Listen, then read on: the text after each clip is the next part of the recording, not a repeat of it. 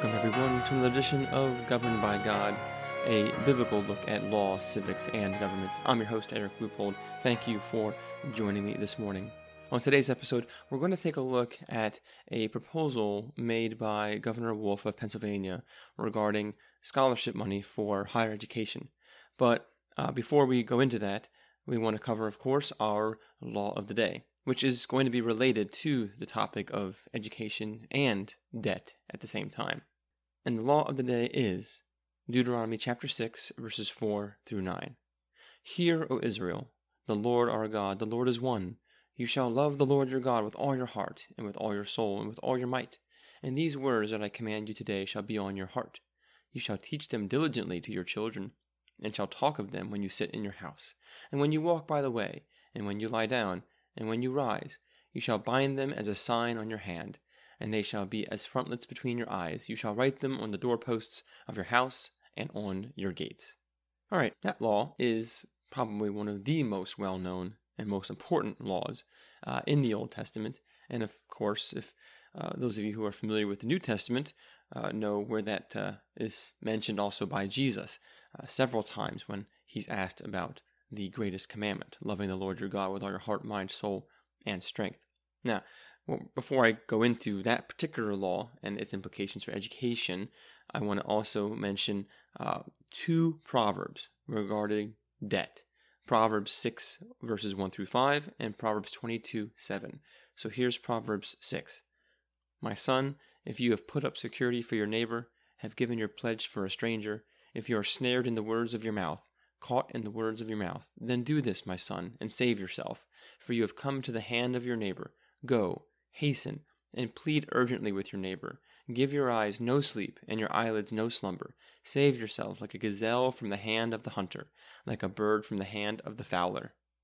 And then here's Proverbs 22 7. The rich rules over the poor, and the borrower is the slave of the lender. Okay, now the first law mentions, of course, uh, loving the Lord your God with all your heart, mind, soul, and strength. But then it also goes on to talk about teaching these things to your children. And not just in one class or something like that, but all throughout the day. It's when you sit in your house, when you're walking, when you lie down, when you get up. Um, these things, these laws, uh, these doctrines, these uh, concepts need to be on your lips and transmitted and, and taught to your children on a regular basis. It's to mark everything you do as a family. And essentially, it is discipleship, it is making disciples. And this is what parents do uh, for their children, uh, regardless of what kind of parent they are. There's always there's always discipleship going on. Now, if a parent um, abdicates his or her responsibility and maybe just you know abandons the children or or or just puts them in front of a TV. You see, someone's going to disciple the children. It's either going to be the parents that does it, or it's going to be someone or something else that does it. A TV show, the government, a close relative, friends. So if parents don't disciple, someone else will. Now, education is discipleship. It's not just injecting facts, raw data into into a person uh, into their mind. Okay, you get a picture of uh, of those of you who are familiar with the movie The Matrix. In the movie, uh, people can learn things by basically plugging themselves into a computer network and uploading programs into their brains. So one of the main characters, uh, Neo, he is learning all these things. And and there's one scene where he says that I know kung fu. Like he just learns kung fu because someone uploaded all of the uh, teachings to his brain directly. So he didn't have to actually learn it the old-fashioned way. He just learned it by by um, a computer upload. And but education is not just learning raw data. It's not just uploading things into your brain. It's discipleship, and it's the responsibility, per God's word, of the parents. It's and it's always centered upon some faith or first principles.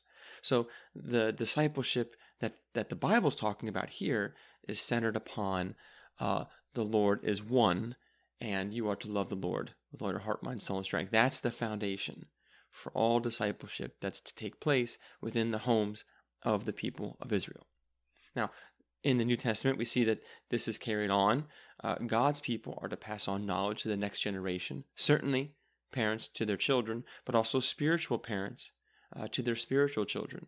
And in uh, Paul's letter to Timothy in 2 Timothy chapter 2 verse 2, he instructs Timothy to take the things that he has learned and to teach them to men who are able to teach others.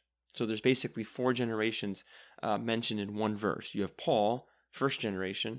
He taught Timothy, second generation, and he's telling Timothy, teach these things to other men, third generation, who are able to teach others, fourth generation. So um, that's that's the premise here, and that's what Scripture says all throughout uh, regarding how how God's people are to disciple the next generation. Now, when we talk about uh, education for for children, um, even if parents delegate that education to other people, uh, tutors, private schools, public schools, co-op, it doesn't matter. Parents are the ultimate responsibility Okay, so the, the, the buck stops with them. So it's not that parents have to be the ones directly doing the educating. No, they can outsource that. They can delegate that to other entities, to other people. But they are the ones that are responsible for what happens, for what's going on. And education, of course, has a purpose. It's guided by the parents. In Scripture, we see education's purpose is to glorify God and to obey God's law, okay, to, to live as Christians, to live out a life of holiness and righteousness and faithfulness on this earth. It's to be good stewards of your skills, your talents, opportunities, to take dominion uh, in the name of the Lord, to make disciples of all nations, right? So it's to seek to love one's neighbor and to contribute towards uh, society. And it's not to be ultimately self serving or separated, divorced from God's purposes and, and God's kingdom. Now, nothing is wrong with paying for education. Like I said, you can pay for private schools, you can pay for private tutors for your kids, you can pay for uh, college education, doctorate, master's, associates, you know, whatever the case may be. Um, but any con- anytime you're spending money, you're making an investment. All right, so private school for example, is more expensive than public school. And the parents have to weigh the investment. For Christians, the value is placed in the Christian worldview. That's the primary value. Yeah, I, I hopefully there's also a quality improvement as well. Paying more for education, you're going to get more better education, more quality education as far as you know numbers, facts, dates, concepts, things like that. But the most important thing is the Christian worldview. And parents have to weigh that investment. It's a it's a return on investment in a sense, a spiritual return, uh, not really necessarily a material return. And higher education follows the same principles. What's the purpose of going to college? What are we what are you going there to do? What what is it? Is it necessary to go to college to attain your goals? Does it ultimately glorify God or is it self-seeking? What's the what's the point there? So this is applicable not only to just you know the average education at college, but also to seminary. Sadly, there are churches that believe that a person must must go to seminary in order to be a pastor. Well, none of the earliest disciples and, and elders uh, and pastors did that. I mean, the Apostle Paul was really the only one who was trained in a seminary, but the other uh, disciples were uh, non seminary trained. So, you know, expectations are important to keep in mind here. But again, one does not need to go to seminary to engage in in God's work as far as um, pastoral work or or missions work or evangelism. Now, is it useful? Of course, it's useful. You, getting trained is very much useful, but that could be done in other ways. It could be done in the church.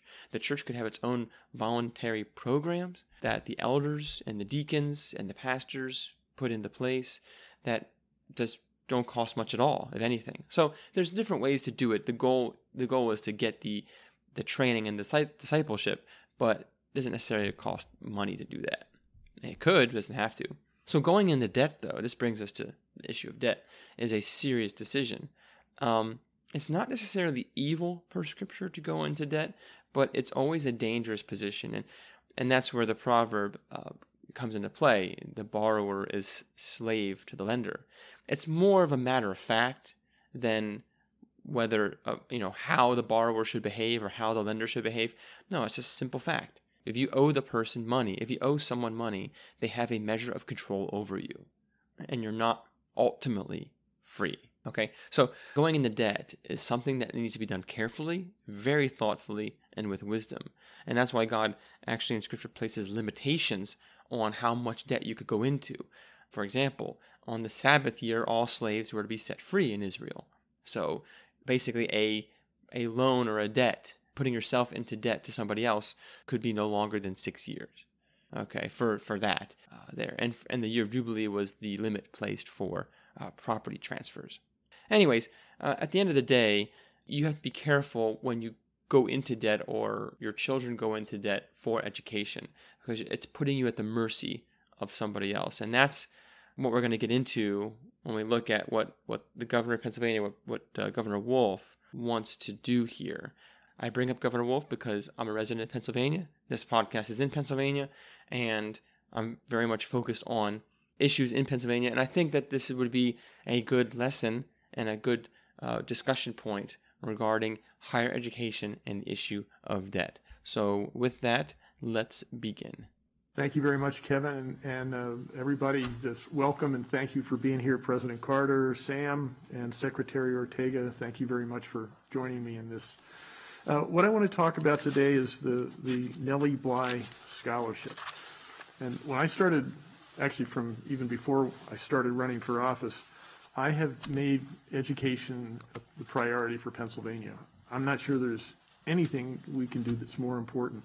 For families across Pennsylvania, as you know, one of the greatest barriers to success is the lack of access to high quality, affordable education.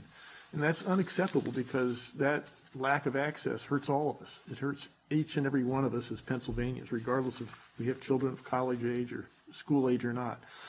An education system that fails lots of students for whatever reason is a system that fails to produce the people who will drive the future for all of us. It's going to drive our economy, our communities, our families. Um, this is uh, true at every single level of education. When it comes to higher education, the biggest failure, the biggest barrier students and their families face is the skyrocketing cost. Our young, Pennsylvanians should be excited about the futures, and, and typically they are, but they're also very worried about student loan debt, and they should be. These worries are shared by thousands of college students and graduates all across our Commonwealth worries about finding the money to make tuition payments, worries at sky high student loan payments that they're going to hold them back from home, home ownership, from marriage, from having children. Okay, let me pause there because he started out with his introduction.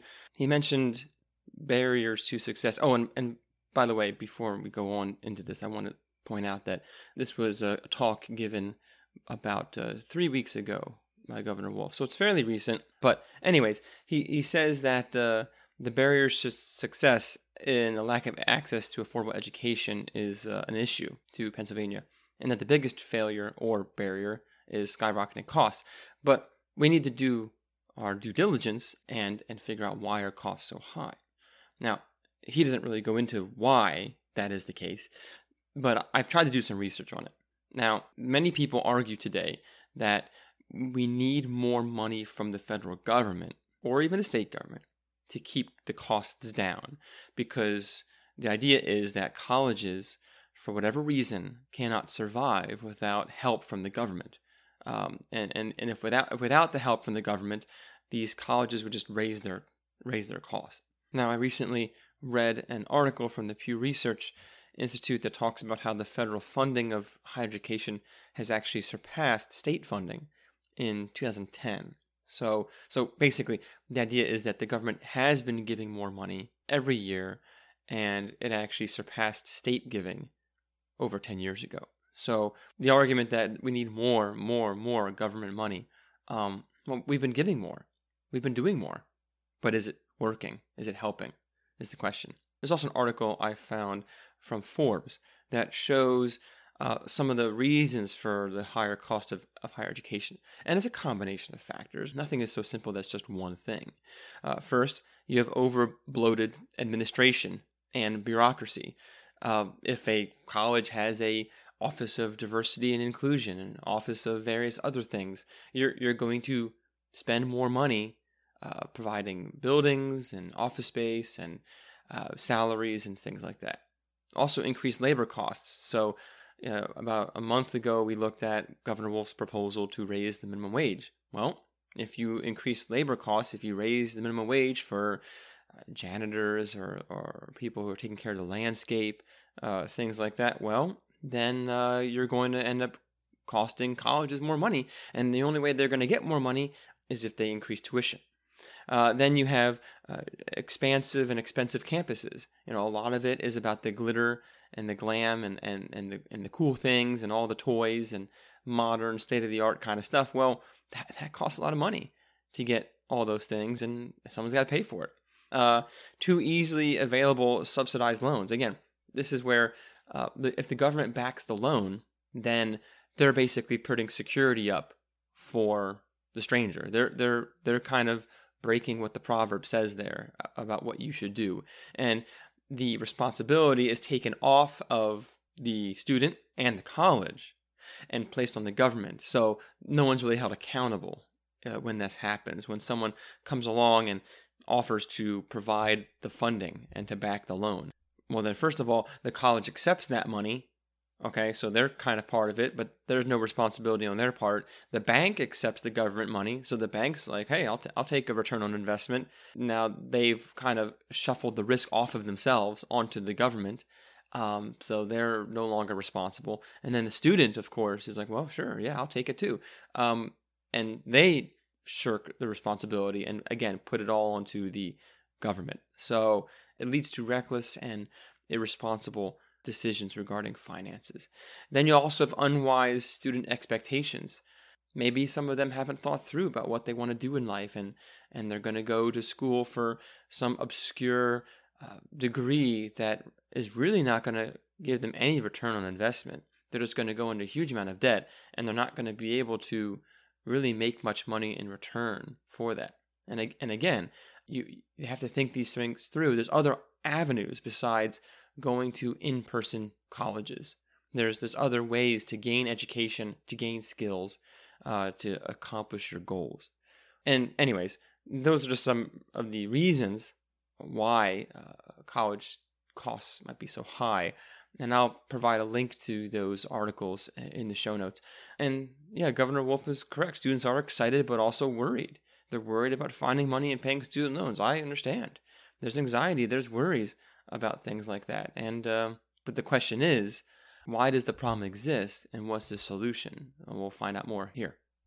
Worries about being one emergency expense away from bankruptcy, and even then, bankruptcy won't wipe away their student loan debt, according to the, the current legislation. So, actually, I want to just quickly uh, say something about that. That's a good point, and I agree. There's some issue there uh, about how bankruptcy won't wipe away student loan debt. Now, I checked on that, and some of the articles I've read said that in general that is true, but there are cases where you can have student loan debt wiped out. And what I read was you have to prove that you are under an undue hardship, whether you're in poverty and it's and it's it's persistent poverty. You're in a situation where you can't even uh, meet your own basic needs, um, and that that's not changing anytime soon in your life. And also good faith, that you made a good faith effort to try to pay the loan, but have been unable to do so. Um, and if you can prove undue hardship, then then yes, bankruptcy can eliminate the debt. So, uh, but in general, he's right, and that is something that needs to be looked in, looked into. We need to make sure that we're applying the same standards uh, to to all loans and all debt if we're going to allow for that. But that's a, another discussion for another time. Let's continue. Pennsylvania right now is ranked near the top of the list for average student loan debt. I think we're number two. That's even true for students attending schools in the Pennsylvania system, state system of higher education, PASSHE. Our PASSHE schools provide a world-class education that helps students all across Pennsylvania realize their dream of getting a good college education. And I can't say enough about how dedicated the faculty and the staff at PASSHE schools are. Their commitment to providing a high-quality education is absolutely second to none. But rising costs have affected PASSHE schools, just as they've affected schools and institutions of higher learning all across the United States. The average debt for a Pennsylvania student right now is around $39,000. That's, a- that's more than a new car. That's more than a down payment on a home. And to pay this debt off in a decade, these students are going to have to direct hundreds of dollars each month to loan payments. This is money our young Pennsylvanians could be putting back into our economy. They could be putting it back into their own lives. We should not be piling tens of thousands of dollars of debt onto young Pennsylvanians who have the drive and commitment to pursue a higher education. That should not be their reward for pursuing that, that goal. Okay. Uh, first, he mentions about average debt around thirty-nine thousand. It's actually not. I mean, okay, that's pretty high, no doubt. But I expected it to be a lot worse than that, like hundreds of thousands. But um, thirty-nine thousand dollars is a is a car, is a brand new car, a pretty good car, by the way. Um, but it's actually still better. That's better than having a car debt. Because the you know your education ideally provides you a return on investment whereas a car doesn't do that. A car depreciates in value and it's continuing to cost you money to pay for gas oil change repairs maintenance you know things like that. So the school loan is actually a return on investment ideally. That's what it's supposed to be. You you put in this money and ideally you're going to get something out of it all right now he says that that's money that could be put back into the economy. Well, okay, you know, playing the game of that could have been used somewhere else is not a very helpful game because that loan could have not could have not even been given. You know, that money, which was probably backed by federal money, federal taxpayer dollars. So those those taxpayer dollars could have gone to something else. And that bank loan the bank loaned that money to the student. That could have been loaned to a business entrepreneur to start a business. So that, I mean, there's so many other ways that that money could be used. Um, so, but to play the what if game is not particularly helpful. It's, it's really an emotional argument to try to get something accomplished, to get your agenda accomplished. Um, he says that debt should not be the reward for pursuing higher education. Well, this is not it's not a sports competition here. You're not getting a ribbon here. This is not a participation trophy. It's not a reward. Okay, you know, good job, Billy. You did so well. Here's your reward. And that's that entitlement idea that we have in our culture that everything is a reward. No, a paycheck's not a reward. A paycheck is a paycheck. You earn what you worked for. And with regards to debt, it's not a reward. It's an investment. You go into debt because you think that doing so will lead to a better outcome in the future. Okay? So that's why you go into debt for a particular education or particular degree or, or whatever, because you think it's worth it. You think the juice is worth the squeeze. All right? If you didn't think that, you wouldn't do it. You wouldn't put yourself in a worse position for no reason, a worse temporary position, a worse position today uh, for no reason or no benefit tomorrow. So it's not a reward. Um, and that kind of language is, is really that entitlement concept in our culture. Let's continue. After all, these are the Pennsylvanians who are going to become our doctors and nurses. They're going to become our teachers. They're going to be the ones who design our buildings and fly our planes. And we want these Pennsylvanians to be well educated. We want them to be prepared for their future. We want them to stay in Pennsylvania. Okay, now I, I agree with that. Like we want them to be educated too. That's true. But what's the what's the solution? See, we still need to talk about what's the best way, the most cost efficient way to educate them and to get quality uh, doctors, nurses, teachers, engineers, and and pilots. And and a lot of those uh, jobs that he just described do have a good return on investment. You can make a decent amount of money in all those jobs. Um, with with that initial investment uh, into an, a higher education. So okay, fair enough. But again, what is the method, the best method of doing that? Let's continue. That's those are the things that we want. And right now, we're losing many of our best and brightest students to other states, and that's having a detrimental effect on all of us. So I want to provide more opportunities for Pennsylvanians to get a college education without getting the crippling debt that goes along with it too often. And I want to do it in a way that encourages students, talented, creative students, to build their lives right here in Pennsylvania. That's why I'm proposing the Nellie Bly Scholarship Program. This is a needs-based tuition program that's going to help students cover the real costs of college, including room and board, books, supplies, and graduation expenses. Okay, before he goes into the details on this Nellie Bly Scholarship Fund, I want to mention a few things about the PA state system of higher education. He mentioned the, the PASSHE system because this is going to be applicable to, to what he's just what he's going to say uh, very soon. So, so what that is is the PASSHE schools are state-run schools. There's 14 of them in Pennsylvania. The schools are owned and run by the government, by the state government.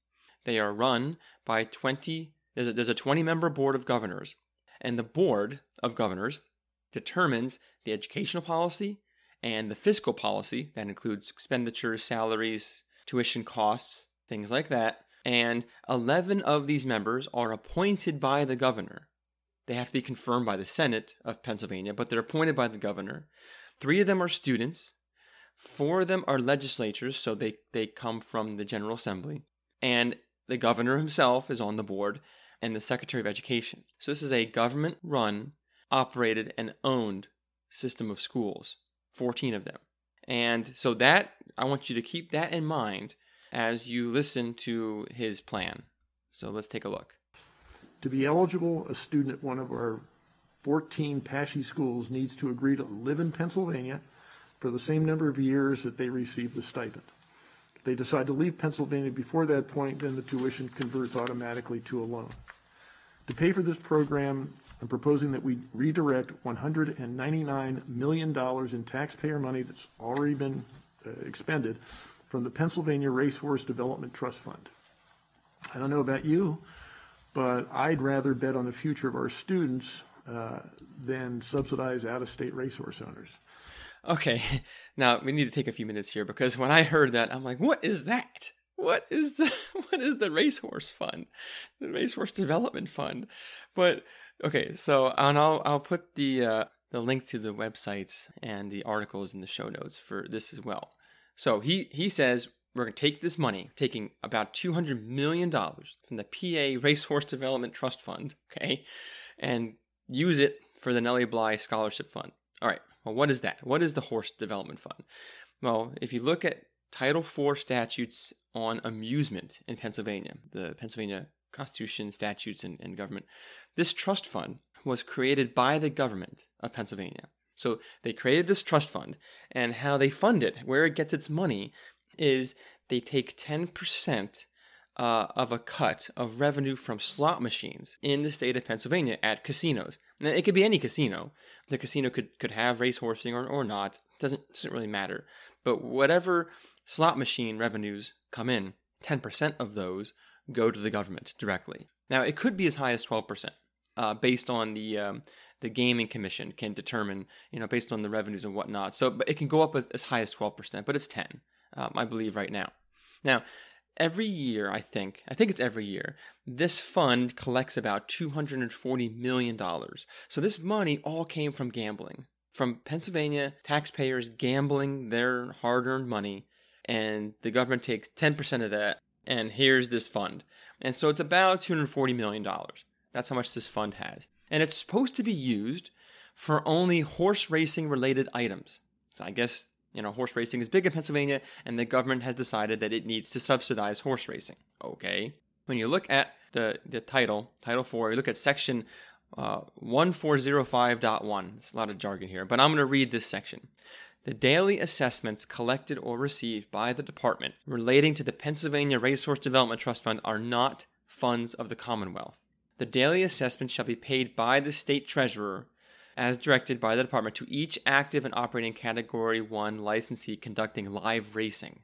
Okay, the Commonwealth shall not be rightfully entitled to any money described under the section and sections 1405 1406. So basically, this money is meant only for horse racing related activities. It's not the Commonwealth's money. It's not the government's money. They're just managing it. They're just organizing it or distributing the money. okay, but it's not theirs. You can't do whatever you want with this money per the actual statute itself in, in the government legislation. Now, Wolf's new budget proposal with this $200 million, I don't think he goes into specific details here. I found them somewhere else, but basically $160 million is going to be taken from from winnings. So this money from the horse racing fund, this 240 roughly million dollars to this horse racing trust fund. This trust fund, it pays out money uh, to ho- all horse race relating activities. But that includes winnings, by the way. So when you bet on a horse race, the winnings come from this PA Horse Race Development Trust Fund. So it's weird, right? Because people gamble at the slot machines. Government takes some of that money, puts it in a big treasure chest, and then when people gamble on horse racing, some of the money from that treasure chest is given to them. So it's just this weird circle of gambling and winnings and more gambling and more winnings. Is, nothing good can come from that. But anyways, thirty million dollars goes to breeding horses. All right, so you got to get new, you got to get more horses, right? And then about nine million dollars goes to horse drug testing because you know those horses they can't be on performance enhancing drugs. It needs to be fair, which I agree with. But you need drug testing on these horses. So $9 million to test these horses for opioids or muscle enhancers or whatever it is. So that's that's around $200 million. So basically, money that would go to making new horses, that would go to testing, drug testing horses, and that would go to paying people who won the bet on horse racing or, or winnings. Uh, I guess maybe winnings to the horse and the and the owner of the horse and the and the rider of the horse and those who bet on the horse. So whatever, all those things. Uh, all that money is going to be taken from the horse racing development trust fund and given to this new Nellie Bly scholarship fund. What's interesting about Governor Wolf's proposal is about four years ago, in 2017, he signed a horse racing reform bill because you know horse racing needs to be performed. Of course, that's a that's a joke to protect the money from being used for other purposes. So he signed a bill four years ago that explicitly protected that money from being used for any other purpose. And here's what it says in the bill. It says this: if any funds from the Pennsylvania Racehorse Development Trust Fund are diverted redirected, taken, or allocated for any purpose other than the purposes authorized under this section, the General Assembly shall, within 30 days, restore all the money that has been diverted, redirected, taken, or allocated for any other purpose than those proposed or allowed. So, if the money is basically stolen, the General Assembly has 30 days to restore it. It needs to go back. You're not allowed to take the money out and use it for whatever you want to. It's not the Commonwealth's money, as the original statute has declared. And so it's it's interesting that Governor Wolf here says that he would rather subsidize our students than racehorse owners. And by the way, I am against both. There's no reason for the government to be subsidizing horse racing. For goodness sakes, that's ridiculous. And subsidizing students. And so that's the that's the problem is that it shouldn't be either one of them. Okay, like it's and it's weird because he's saying, yeah, he would rather subsidize students, but to do that, he would have to break the very amendment that he signed four years ago, promising not to use that money for other purposes. But he's going to do it now. So I just think that's just strange and, and quite immoral and very irresponsible. But, anyways, um, that's kind of the background to the PA horse racing development uh, trust fund. So now you know, and uh, hopefully you're just as much frustrated at it as I am. All right, let's continue. If we invest in our students, we will build a brighter future for our Commonwealth, for all of us. And it's more important now than ever that we make this investment. Many Pennsylvania families are struggling because of the COVID 19 pandemic, and they don't have the resources to pay for a college education. But our passionate and dedicated students still need and deserve those opportunities, and we want them to have those opportunities. The Nellie Bl- There's that entitlement concept again. They still need and deserve those opportunities. Okay, well, the pandemic, again, here we go again.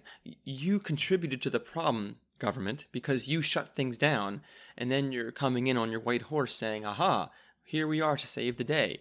You know, you, you deserve those opportunities. You don't deserve any of that.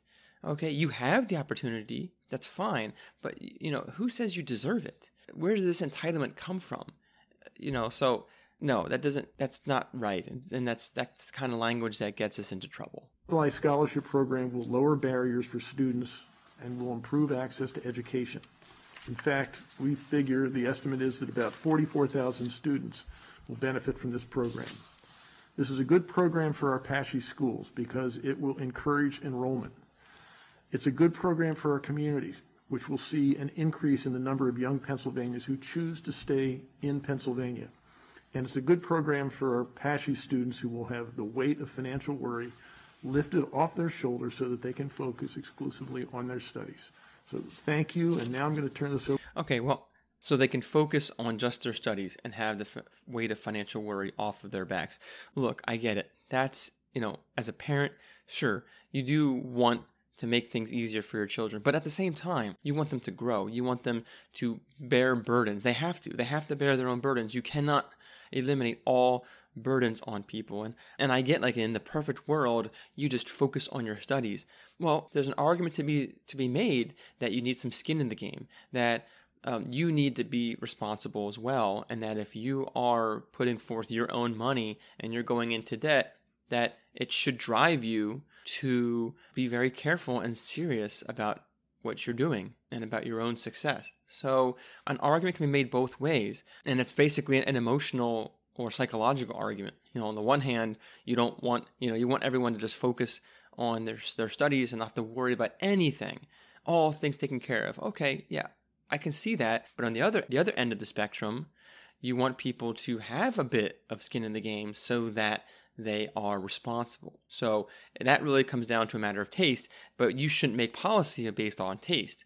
Okay, so that's not, I don't think it's a good argument because I wouldn't. I wouldn't use either argument as my primary argument for one way or the other. Like, I'm not going to sit here and say that the reason why students should ha- have no help um, at all is because um, we want them to feel the, the pressure to, to succeed and do well. No, that's not it at all. The principle behind it is is it the government's job, number one, to subsidize education? Number two, is it effective and is it efficient? Does it work? Is it making college more affordable or less? Time has seemed to shown that it's making it worse because we've been subsidizing education for a while now. And then third, education has to be viewed as a return on investment. Okay, I don't, I wouldn't want someone to go into debt, you know, just to give themselves pressure you know, you don't do that. You only want them to go into debt because they absolutely have to and because it's a wise decision. It's going to return an investment upon them. Okay, they need to make those decisions. They need to think about it before they dive on in. And that's the problem here. So, and, and I want to bring up one other thing before we move on to the next section is that remember, all of this, this Nellie Bly scholarship, it's only for the PASSHE schools. So, so get this it's government run schools. Well, hold on a second. The government runs these schools. The government uh, owns them and operates them. So the government decides fiscal policy on these schools, how much tuition costs, how much to pay people. So I don't understand that. If if it's run by the government, why can't you just lower your costs? Like you you run the school. You're on the board, Governor Wolf, of, of the PASSHE School Board. Why don't you just lower the cost of tuition and other things, cut costs other places? But it's weird how you're going to take government money basically acquired by gambling, which hurts the, the, the most vulnerable people in our population. So you're taking the money from gambling and you're going to take that money, that's hard earned money from the taxpayers that they unwisely used in gambling, but you're going to take that money that you were going to use for horses, for horse gambling, horse race gambling, okay? And now you're going to take that money and you're going to use it only for government run schools not for private schools or any other schools, but schools that you run and that you own and operate. So I that does not pass the smell test for me, and it it just it's really weird, and I don't see the reason for it. Like you need more government money to make the cost of the government schools lower, even though the government runs those schools and could lower the costs if they wanted to. So the whole thing is just craziness. And uh, I think there's a lot of bad arguments being put forth in this proposal, and some, and it's just going to be very, very unwise and unhelpful. Now, he's going to introduce uh, Laurie Carter from Shippensburg University. I, I, listened to what she had to say. You can listen to what she has to say on the video. Uh, I'm not going to play it here because it doesn't really add anything to the conversation. So, what I want to do is go to uh, Sam Bowen. He is a student at Edinboro University, and so he was brought on to the to the program uh, by Governor Wolf to to give his personal perspective as a as a student. So let's listen to what he has to say. Thank you, President Carter. Hello, my name is Sam Bowen. I'm an English major at Edinboro University, and I'm very excited to say that I will be graduating in May. When I graduate, I will take many things from my time at Edinboro with me. I will take the friendships I have made and the lessons I have learned, and I will also take over $40,000 in student debt. I believe in higher education, and I know that it is essential to achieving ambitious goals in today's world. I also believe that college students should be allowed to dream ambitiously and that this is a unique time in our lives when the whole world is in front of us. Unfortunately, the harsh reality for many of us is that our student debt will ultimately shape who we will become. Take my school, Edinboro, for example. Here we have an outstanding English department and a terrific art program. Okay, first, before he goes into that, uh, when you, he mentioned that uh, he's an English major, and I'm not trying to be I'm not trying to be mean here, but that might have been his first mistake. Just saying, and he's going to take forty thousand dollars in debt because of that. Okay, again, this comes down to return on investment. You need to do your research and your due diligence before you go to college and to think about what you want to study. And you need to count the cost before you do it. Like, what will it take for me to do this? I mean, people do this with any decision that they make, including buying a house or even starting a business. So, if you want to start a business, you would have to take a look. Okay, what do I want to do? I want to I want to be a I want to do a landscaping business. Okay, all right, what's it going to cost? I need to buy this, that, and the other thing. I need to get repairs done, fuel. Uh, I need this gear. I need to advertise, uh, get marketing out there, all these things, business cards. Okay. Well, you count the cost and then you think about and, and work through okay, how am I going to make money? Like, is it worth the effort to, to do this? Getting a business license, uh, going through all the, the bureaucratic red tape and the hoops uh, to, to do what I want to do. So, these are things that you have to keep in mind. Um, you can't just jump on in and not think about the consequences and ask yourself, is it worth it? All right, maybe there's other ways he could have learned English at other schools, online, community school, whatever the case may be. He could have he could have joined the military.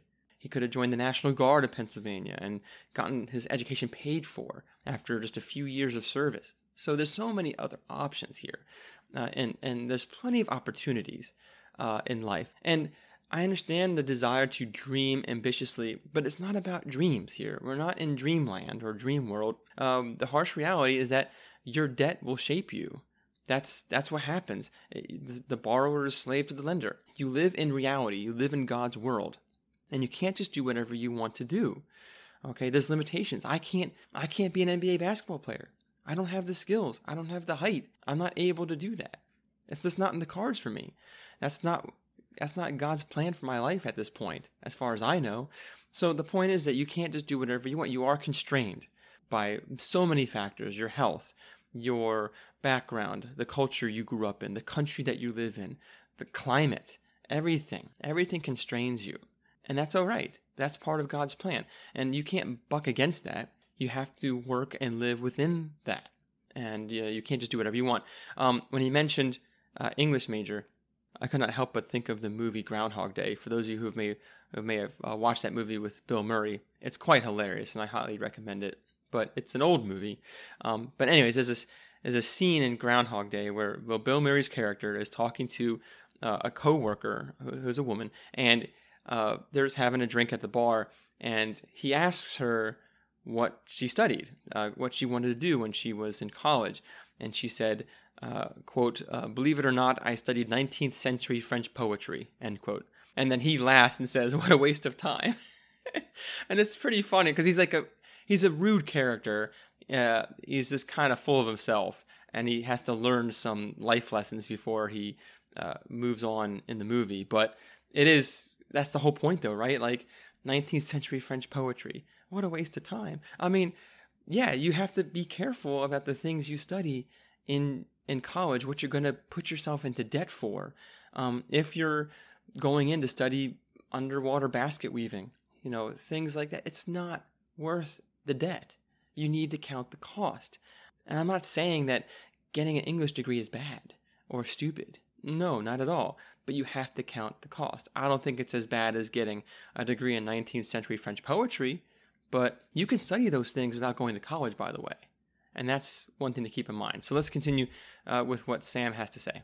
And I want every student who wants to become a writer or a poet or an artist to be able to chase those dreams.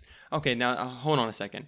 He wants everyone who wants to become a poet, writer, artist to chase those dreams. You do not need to go to a college to do that. I mean, think about that. Think about the greatest writers, authors, and poets and artists in history, in the world. Uh, how many of them actually went to college to do that? I don't know the numbers. I can't imagine it's that many because, I mean, many of them existed before there were that many colleges and universities. And I don't think they needed to go there to be a poet or to be a writer or, or an artist. I mean, that that's just that's unnecessary. And I don't know where that argument is coming from. Um, everyone thinks you have to go to college to do anything, and that's that's not true. So I just needed to point that out uh, there. I think that's a that's a very bad argument. However, many of us end up in different fields. The problem is we are forced to choose a major based on practicality because we are forced to choose a major based on our student debt. Okay, and that is because you live in God's world. You are forced to choose a major based on practicality, the market, it's a return on investment. You can't just do whatever you want. Okay, and there's there's costs to any decision that you make. Your debt, you choose the path, and your debts choose the path for us. It's but it's a return on investment. You you you just have to understand that. You can't just go along willy nilly without any consequences, and you have to think through your actions before you do them. Many times, instead of choosing our own paths, our student debts choose our paths for us. But you chose to go into debt. That's what you chose. And you have to live with the decision that you've made. You knew going in that's what it would cost you. Okay, so th- I, I just don't understand this argumentation here. And on top of that, many of my peers and myself have worked our way through college. Many of us spend our days in class and our nights at a job just so we can afford rent and the books that we need for our classes. Personally, I've worked a job all the way through school, and that money goes almost entirely to my car insurance and the gas that I need for my daily commute, which are expenses that student loans do not cover. It's a lot of hard work and work that I am happy to do, but work that results with me still owing $40,000 in student loans. And all of that is part of the cost that you have to calculate. You you knew going into this that you would have to work, that you would have to get a car, get insurance, get gas, do oil changes, get maintenance. Um, you have to eat food, you have to have clothing. So I, I would hope that your parents would have sat down with you before you went to college and worked through all this with you.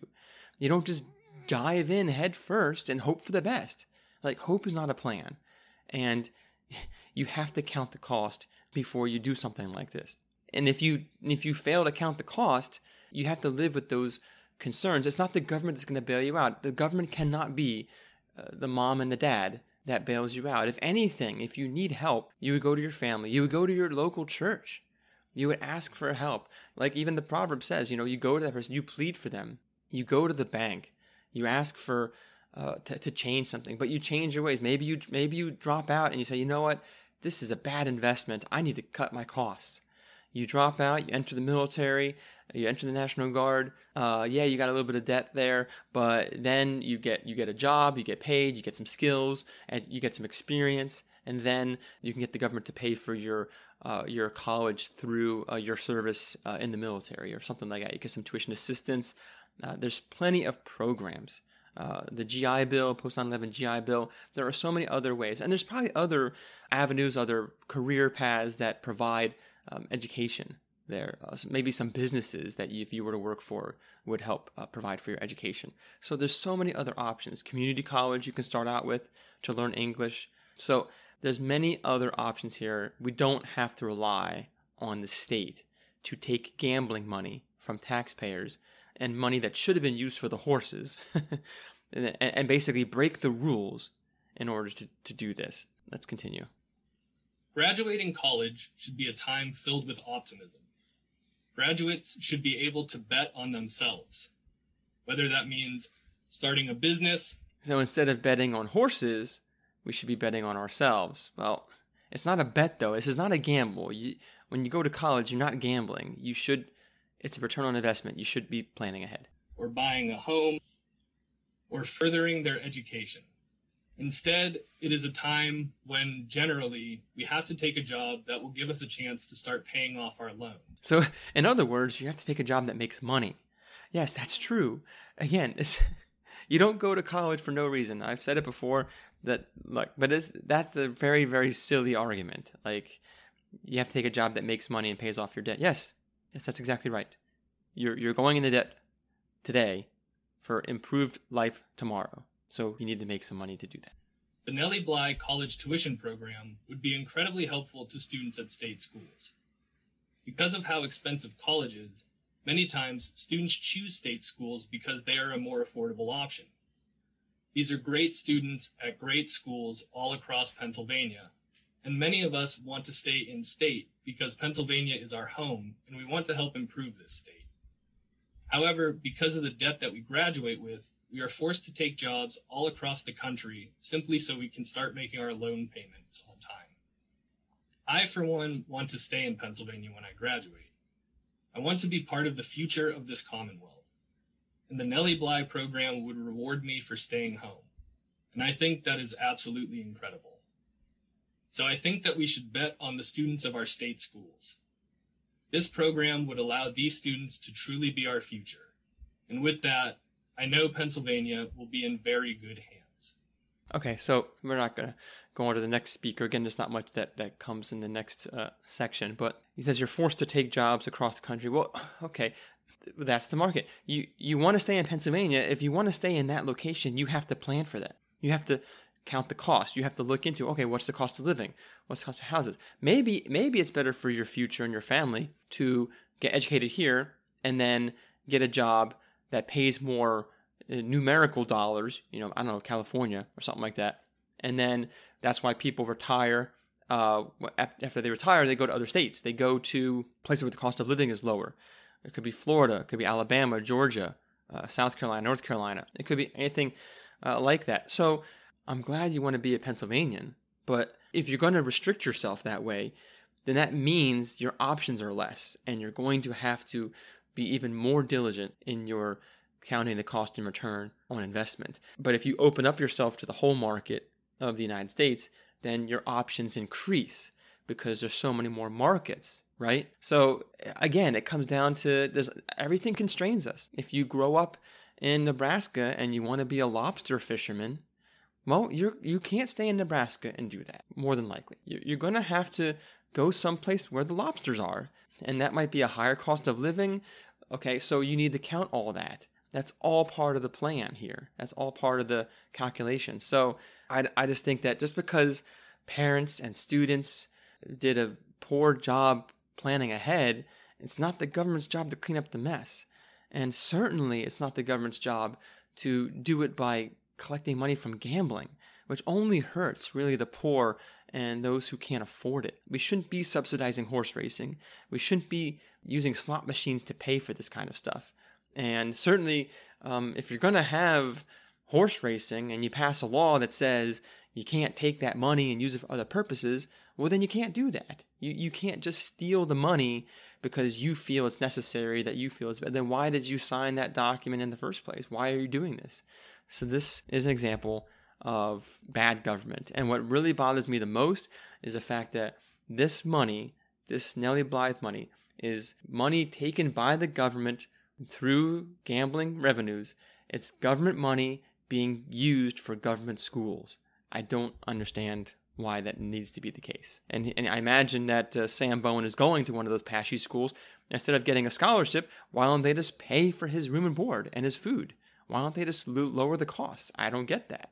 I mean, it's run by the government. That's cool. Anyways, that's really all I wanted to talk about today. Uh, so, again, we need to think about these things. We need to think about the issues of gambling and going the debt and education. And, and I think there is a better way of doing things than just punting it to the government.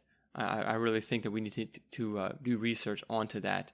Uh, there's a better way than just uh, just increasing the size, strength, and scope of uh, of government. Anyways, I hope that you found this episode of the podcast uh, useful and a blessing to you. Um, again, if you have any questions, please email me at the gbgpodcast at gmail.com or go on Facebook, Twitter, all those places. If you want to support me, you can go to patreon.com and uh, look up Governed by God and become a monthly supporter. Would greatly appreciate that. And so I look forward to having you here next time. And so until then, take care and.